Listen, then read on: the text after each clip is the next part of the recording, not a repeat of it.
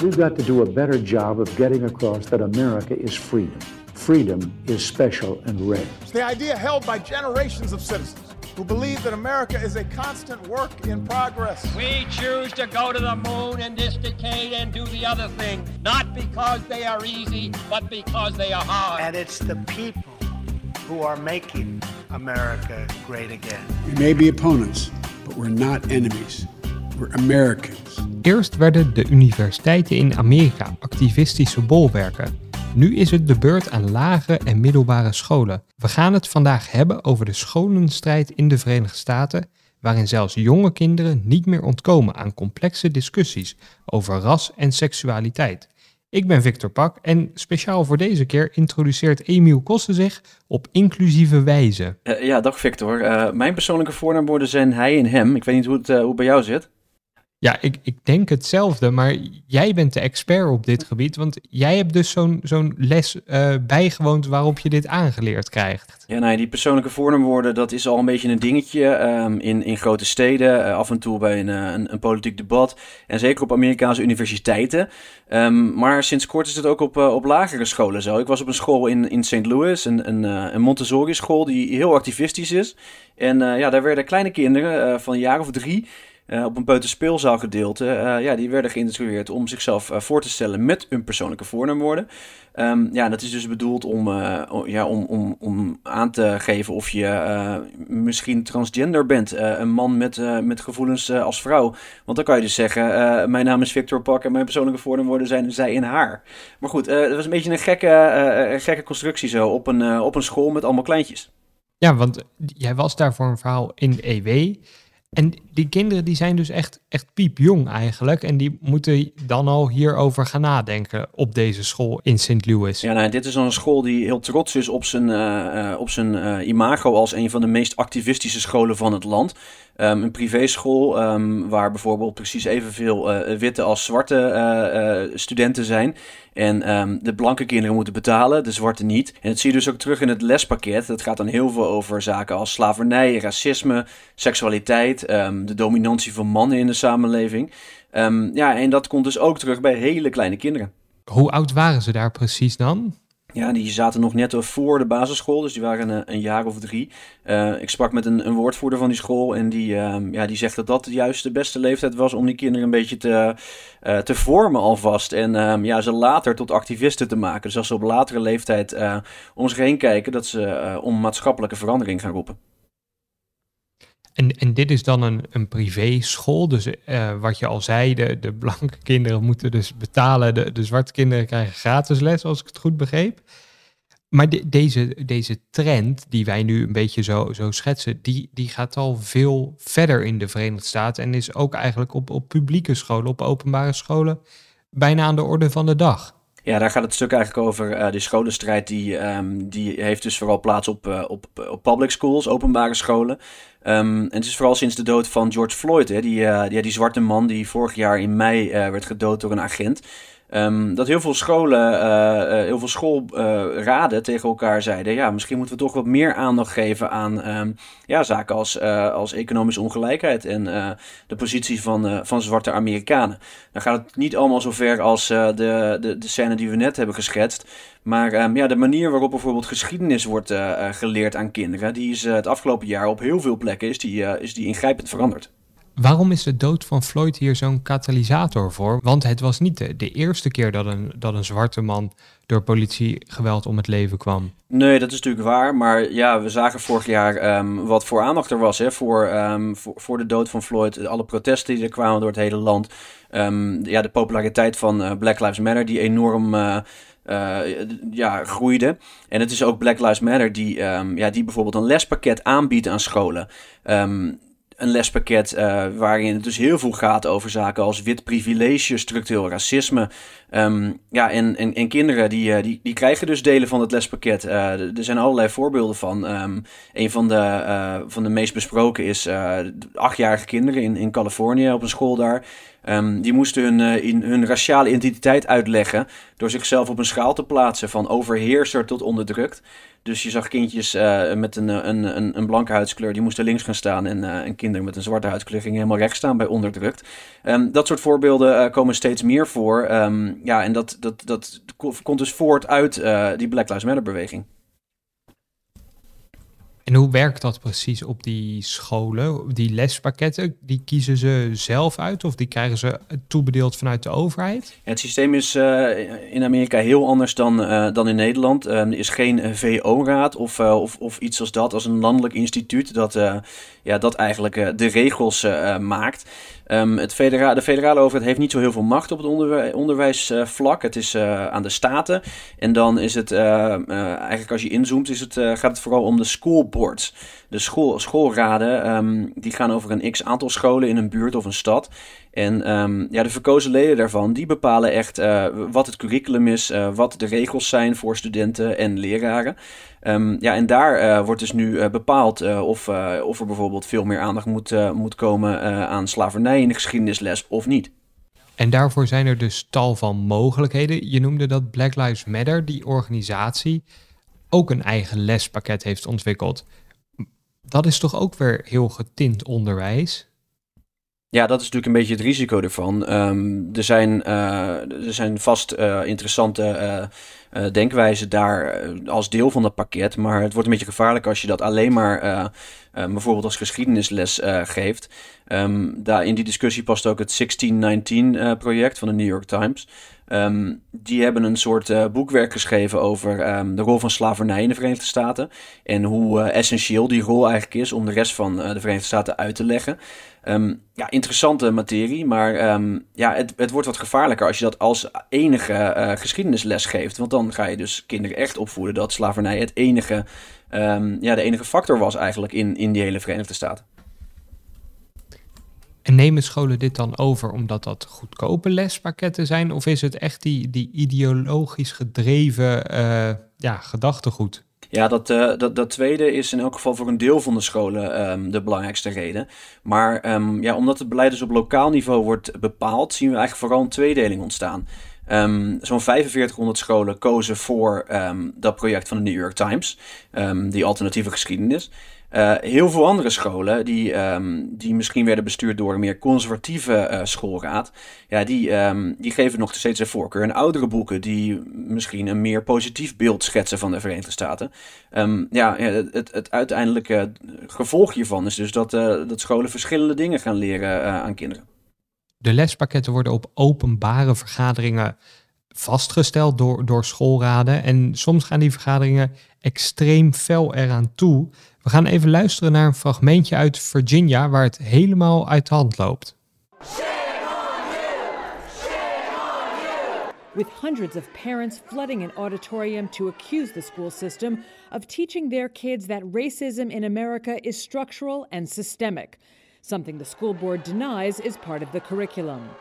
Things got so heated that the board members eventually walked out, leaving the police to deal with the unruly crowd. Two people left in handcuffs. De politie moest het hier zelfs tot bedaren brengen. En dat had ermee te maken dat, dat het hier over critical race theory ging. Ook veel rechtse talkshow-hosts gebruiken die term. Waar staat dat precies voor? Ja, die discussie over critical race theory, die laat echt zien hoe um, ja, polariserend die discussies is over wat je kinderen precies uh, leert. Um, links en rechts zien hele andere dingen als je het hebt over critical race theory. Um, in principe is het een, een soort van academische theorie over, uh, over racisme, over hoe structureel het is en, en wat voor invloed het nog steeds heeft op de samenleving. Die wordt ook uh, ja, in bepaalde mate op universiteit gegeven um, als een van de theorieën om te kijken naar een samenleving. Um, dat zeggen linkse mensen dus ook van, nou ja, dat is, dat is maar een academische theorie en dat gebeurt helemaal niet op, uh, op lagere scholen. Um, maar ja, conservatieve politici en um, rechtse talkshow-hosts, die, die bedoelen er iets heel anders mee. Um, die hebben het eigenlijk over zo'n beetje alle nieuwe lessen die maar gaan over zaken als racisme. Daardoor zorgt het dus voor heel veel onrust. Want uh, ja, die conservatieve ouders, die, ja, die, die, die komen dus naar van die schoolboards toe en die, die beginnen heel hard te schreeuwen. Hou eens op met al die critical race theory lessen. Terwijl dan die, die verkozen leden van de raden zeggen van, ja, dat doen we helemaal niet. En het gaat ook zover dat die ouders echt vinden dat hun kinderen geïndoctrineerd wordt met dit lesmateriaal. Het zijn ook lastige discussies. Ehm, je moet volgens mij ook heel open zijn over wat je je kinderen, ehm, over wat scholen aan kinderen uh, vertellen. En daar is het de afgelopen jaren uh, eigenlijk een beetje misgegaan. Die schoolboards die bestaan al heel lang, um, alleen niemand lette er echt op. Uh, dat ging een beetje, die hadden wel een openbare vergadering, maar daar kwamen dan twee, twee ouders op af. Nu is dat heel anders. alleen is het, ja, de discussie op dit moment veel te fel. Dus op zich is het goed dat al die ouders, al die bezorgde ouders ehm, zich laten zien. Maar die discussie moet eigenlijk wel veel rustiger. En ja, met onderwijsexperts die ik heb gesproken, eh, ja, die weten ook niet helemaal zeker um, hoe je dit weer een beetje tot bedaren kan brengen.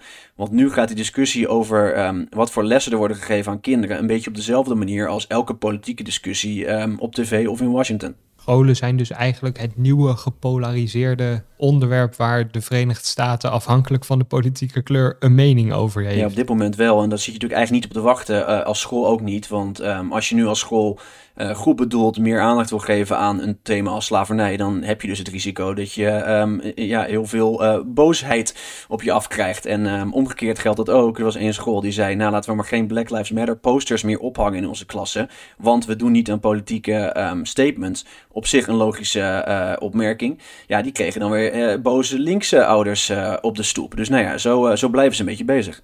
De experts die jij sprak, hoe kijken die naar die ontwikkeling dat schoolraden opeens zo gepolariseerd zijn en ook echt dat de partijkleur belangrijk is geworden bij de verkiezingen die daarvoor worden gehouden?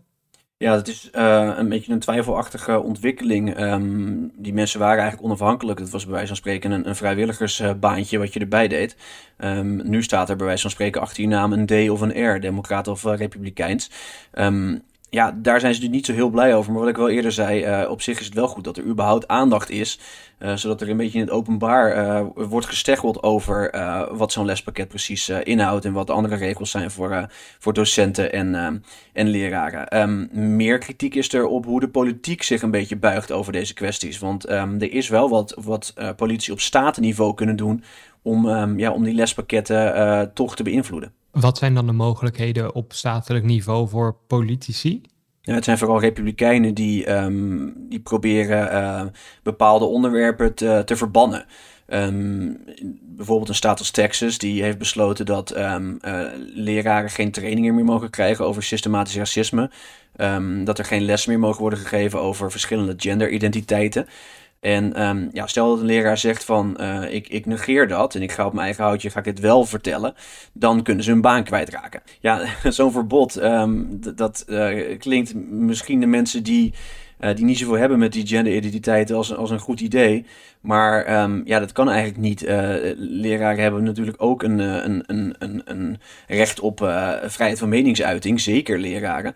En er is maar een, een hele kleine kans dat, dat zoiets, zo'n zo'n verbod, dat dat stand houdt bij de rechter. Dus um, ja, dat soort uh, een beetje de populistische acties die je nu in veel republikeinse staten ziet, die zijn uh, contraproductief en uiteindelijk blijven ze waarschijnlijk niet, um, ja, blijven ze waarschijnlijk niet hangen. Zijn er al incidenten geweest met leraren die opeens hun baan kwijtraken omdat ze iets verkeerds hebben gezegd in, in, in het klaslokaal? Um, ja, maar dan is het vooral uh, scholen die ingrijpen. Die zeggen uh, dat een leraar, uh, bijvoorbeeld een leraar in Virginia was het geloof ik, die, um, ja, die weigerde om, om zijn studenten aan te spreken met de persoonlijke voornaamwoorden van hun voorkeur. Dus was een klein meisje die wilde die niet als een man aanspreken. Ja, die is uit zijn, zijn ambt gezet. Um, nou ja, dan weet je hoe het in Amerika gaat. Dan begint een hele lange rechtsgang. En um, ja, goede kans dat hij uiteindelijk zijn baan weer terugkrijgt. Maar um, ja, dan zal hij toch, uh, uh, toch opstappen en een, een bak geld meekrijgen. Um, ja, dat soort uh, episodes gaan meer en meer gebeuren. En ja, de rechter die, die krijgt dan ook steeds meer een rol in. We zien zo dat, dat dit is overgewaaid vanuit universiteiten naar middelbare scholen en zelfs lagere scholen. Is dan het volgende de peuterspeelzaal of hoe gaat dat? Ja, dat zag ik dus nog wel een beetje. aan die kinderen die, uh, die in St. Louis uh, hun, hun persoonlijke voornaamwoorden introduceren, waren, waren drie, vier jaar oud. Uh, veel jonger dan dat kan het denk ik niet. Uh, ja, behalve dat je je kinderen alvast zelf laat beslissen wat voor, wat voor gender ze hebben als ze worden geboren. Um, ik vrees er wel een beetje voor dat, uh, zoals zo vaak met deze trends, dat we, um, dat we ze niet alleen maar in Amerika zien verspreiden, maar dat ze ook naar, uh, naar jullie komen. Ik weet niet of er al scholen zijn die, uh, die dit soort beleid hebben, maar we hebben bij universiteiten natuurlijk wel gezien. Heel veel van de discussies um, die in de Verenigde Staten woeden over safe spaces en nou ja, en allerlei nadruk op, op minderheden, die, um, ja, die, die, die is ook al in Nederland toegeslagen. Dus ja, het is een beetje afwachten hè, voordat het ook gaat gebeuren met die dingen die we nu zien op Amerikaanse middelbare en lagere scholen, voordat die ook in Nederland opkomen.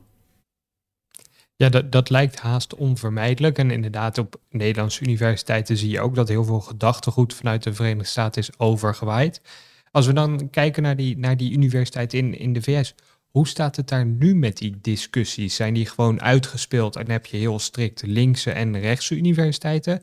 Of hoe, is dat, hoe zit dat?